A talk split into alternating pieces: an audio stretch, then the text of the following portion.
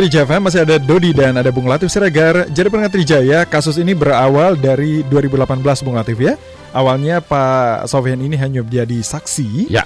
untuk Eni Maulani Saragi dan Yohanes Budi Sutrisno Koco Hmm. yang waktu itu menjadi tersangka ya. Eni sejak ada- Eni Juli adalah 2018. Anggota DPR dari Ah. fraksi Partai Golkar Komisi 7. dan Koco seorang pengusaha. Dan keduanya sudah diponis. Ah, ah. Kemudian penetapan Pak Sofian itu pada tanggal 23 April. 23 yang April. lalu. Kemudian dia ditahan per tanggal 8 Mei. 28 apa 8? Eh sorry, 28. 2 8. 28 Mei ya. Eh, Nah, Peringat Trijaya selepas itu dia sempat mengajukan gugatan pra peradilan kepada Pengadilan Negeri Jakarta Selatan pada 8 Mei 2019. Sidang perdama, pertananya, perdananya itu tanggal 24 Juni. Kala itu KPK mendakwa mantan Dirut BRI ini membantu mantan Wakil Ketua Komisi Energi DPR Eni Maulani menerima suap. Dan jaksa bilang Sofian memfasilitasi pertemuan antara Eni, kemudian mantan Sekretaris Jenderal Golkar Idrus Marham, dan pengusaha Yohanes Budi Sutrisno Koco dengan jajaran PLN. Pertemuan itu dilakukan untuk mempercepat tercapainya kesepakatan dalam proyek ini. Padahal Sofian tahu bahwa Eni dan Idrus bakal menerima suap dari Koco bila perusahaan yang ia, di, ia wakilkan bisa menjadi penggarap proyek itu. Jaksa menuntut Sofian dengan lima tahun mm-mm. dan dituntut wajib membayar denda 200 juta subsidiar 3 bulan kurungan. Oke.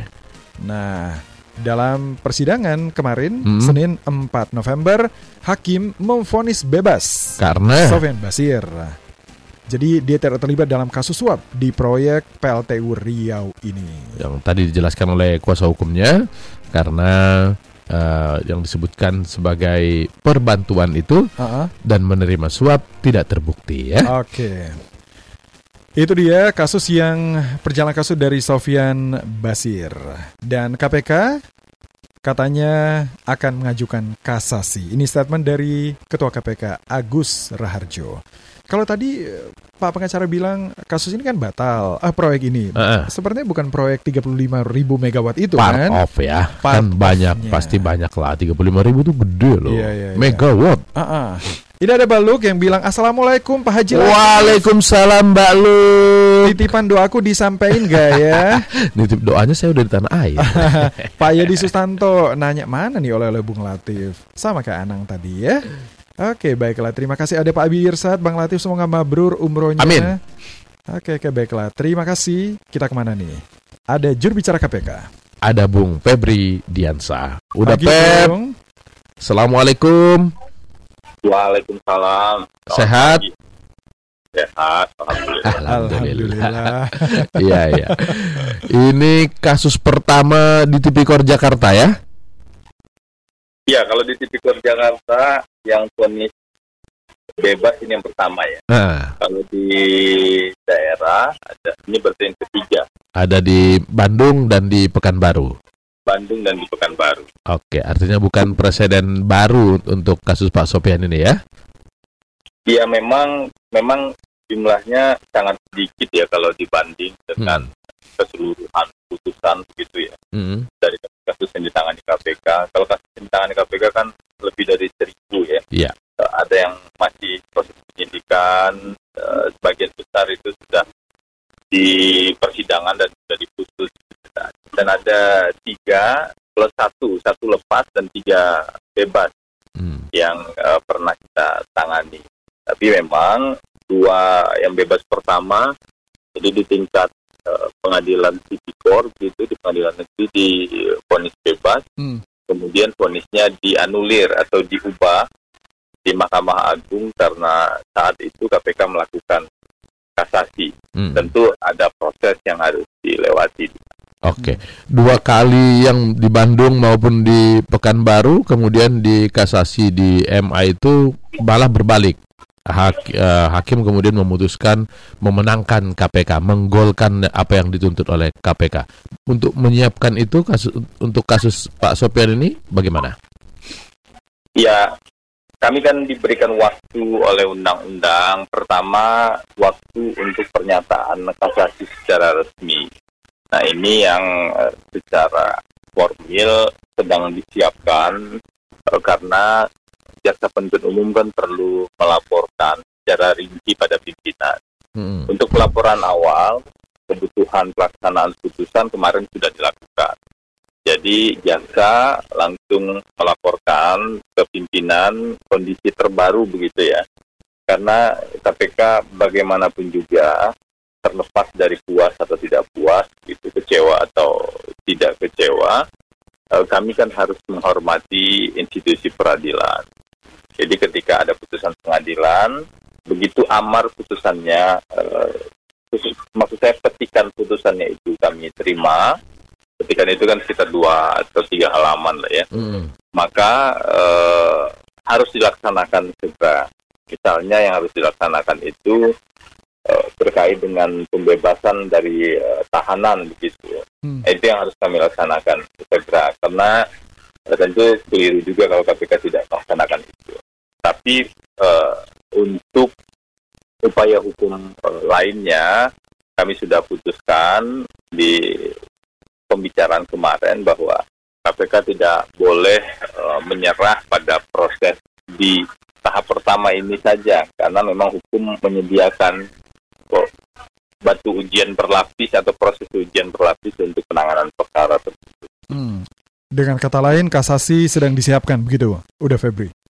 Ya itu al- salah satu alternatif yang paling eh, kami cermati eh, saat ini karena memang kalau putusan eh, bebas begitu ya dalam praktek peradilannya nanti akan kami uraikan lebih lanjut argumentasi-argumentasinya dan diajukan kasasi ke Mahkamah Agung. Nah harapannya tentu di Mahkamah Agung hal ini bisa diperjelas secara eh, substansi misalnya pembuktian dari eh, unsur membantu melakukan tindak pidana. Ini penting sekali kami kami pandang penting karena dalam banyak kondisi eh, sejumlah pihak itu mungkin saja dia tidak menikmati eh, uang secara langsung pada saat perbuatan terjadi Mm. tapi secara nyata orang-orang tersebut eh, melakukan perbuatan-perbuatan yang membantu dan berkontribusi memberikan kesempatan dan eh, perbuatan-perbuatan lain sehingga tindak pidana itu eh, terjadi.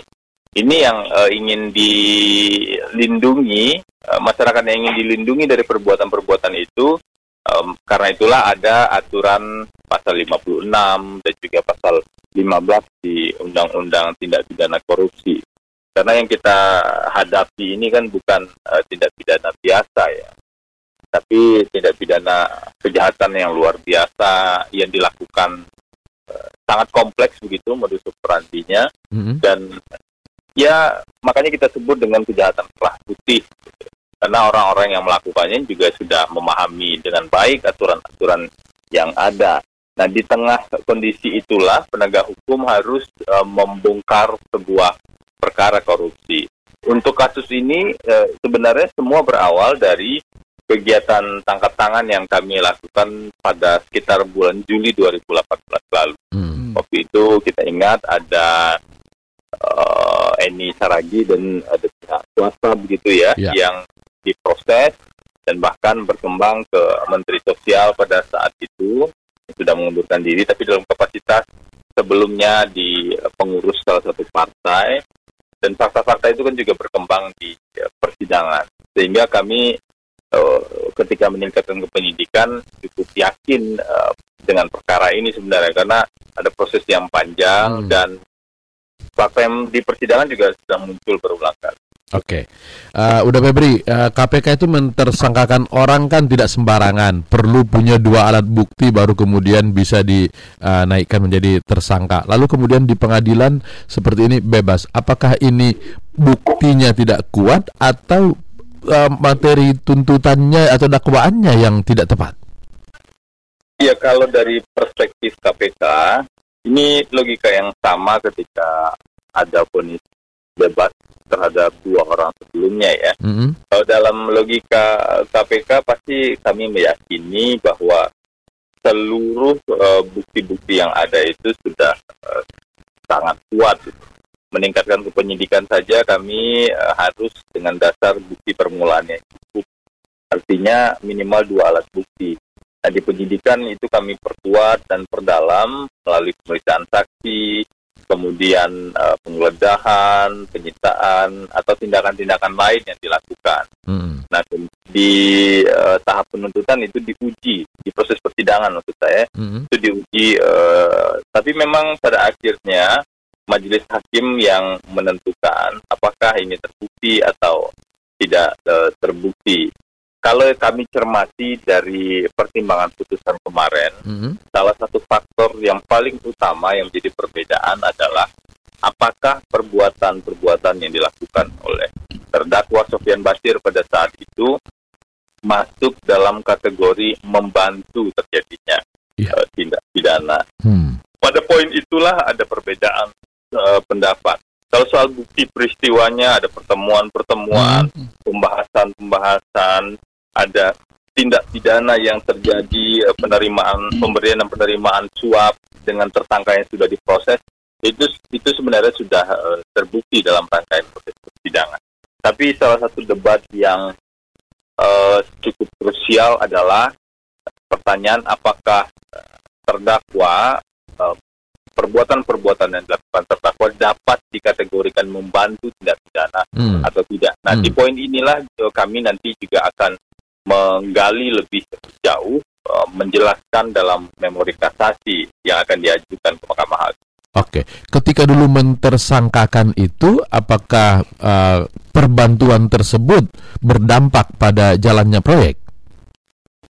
Iya tentu saja itu eh, sudah kami uraikan ya. Mhm. Misalnya yang paling sederhana yang bisa dijelaskan ke publik itu ada rangkaian pertemuan eh, formil atau informal begitu ya di rumah, bukan hanya di kantor tapi juga di eh, rumah dan ada komunikasi-komunikasi yang dilakukan oleh orang yang di persidangan sudah terbukti menerima suap yaitu eh, seorang anggota eh, DPR yang memang diberikan tugas oleh eh, kolega-koleganya untuk mengurus dan mempercepat proyek PLTU Riau 1 ini. Hmm. Nah itu secara eh, detail kami buktikan di persidangan dan juga bagaimana pihak swasta yang berkepentingan eh, dengan proyek PLTU Riau 1 ini berinteraksi dan juga eh, memiliki kepentingan di sana.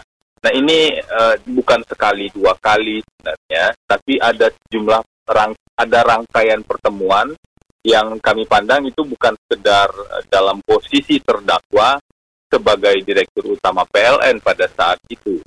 Agak berbeda kalau posisinya hanya sebagai direktur utama PLN, tentu ada proses-proses yang dilakukan dalam kapasitas jabatannya. Tapi ini eh, kami pandang sudah bagian dari dugaan perbuatan membantu terjadinya tindak pidana tersebut. Hmm. Karena itu kami gunakan undang-undang memang mengaturnya ya pasal 56. Biasanya dalam beberapa kasus lain kan ada yang kita kenal dengan eh, penyertaan begitu di pasal 55. Dalam konteks ini pasal 56 membantu terjadinya tindak pidana junto pasal 15 Undang-Undang Tindak Pidana Korupsi. Dulu ke pasal 15 pernah digunakan oleh KPK dalam kasus Anggodo, Hmm. tapi dalam konteks eh, pada saat itu percobaan ya.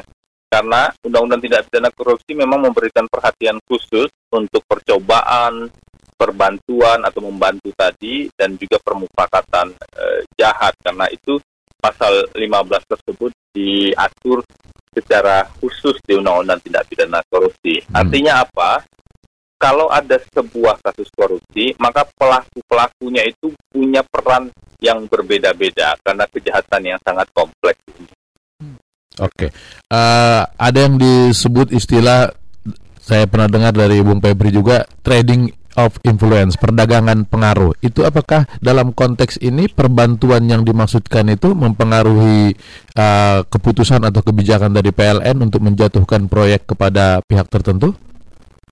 Kalau trading influence mungkin bukan dalam konteks ini ya. Mhm. Kalau trading influence itu kan ada pengaruh, eh, mungkin juga ada otoritas yang dimiliki oleh seseorang Mhm. meskipun dia bukan penyelenggara negara, jadi tidak harus penyelenggara negara, bisa saja ya pihak swasta, petinggi partai politik begitu atau orang yang punya pengaruh dan kemudian bisa membuat sebuah kebijakan uh, diproduksi atau diterbitkan.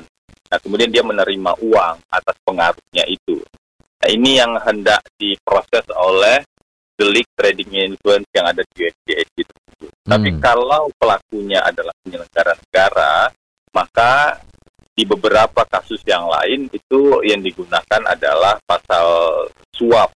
Apakah itu suap aktif, suap pasif, atau bahkan uh, gratifikasi begitu. Hmm. Nah dalam konteks ini saya kira agak berbeda ya karena posisi terdakwa itu adalah direktur utama PLN, sedangkan ada pihak-pihak lain yang uh, berkepentingan untuk uh, mengurus atau mem memuluskan proyek PLTU Riau 1 ini. Kalau proyek ini uh, jadi sesuai dengan kepentingan pihak yang mengurus itu, uh, bukan tidak mungkin nanti resikonya jauh akan lebih besar karena uh, nanti kan masyarakat negara yang akan membeli listrik itu misalnya dan masyarakat yang akan uh, menjadi konsumen atas uh, listrik. Kalau listrik itu mahal karena ada biaya suap di dalamnya, maka yang dirugikan sebenarnya ada negara dan masyarakat. Tapi Uh, kemarin kan proyek ini sempat di uh, di stop gitu melalui hmm. kebijakan PLN karena yeah. ada OTT suap pada saat itu dan suapnya sebenarnya sudah terbukti. Oke oke. Jadi okay. tadi ada suap aktif dan yang pasif, Bung. Ya, baiklah. Nanti kita tunggu kasasinya ya. Mungkin akan segera disampaikan. Udah Febri, terima kasih terima banyak kasih, sudah berbagi pagi ini ya. Terima kasih, Mas. Selamat pagi. Selamat pagi. Waalaikumsalam. Waalaikumsalam. Itu Febri Diansyah, juru bicara KPK Pendengar Trijaya. Jadi eh, tadi di bagian awal Febri bilang bahwa KPK menyiapkan kasasi untuk ini ya. Hmm. Ya mau kasih komen langsung di sini di 0812 triple 1 10 46.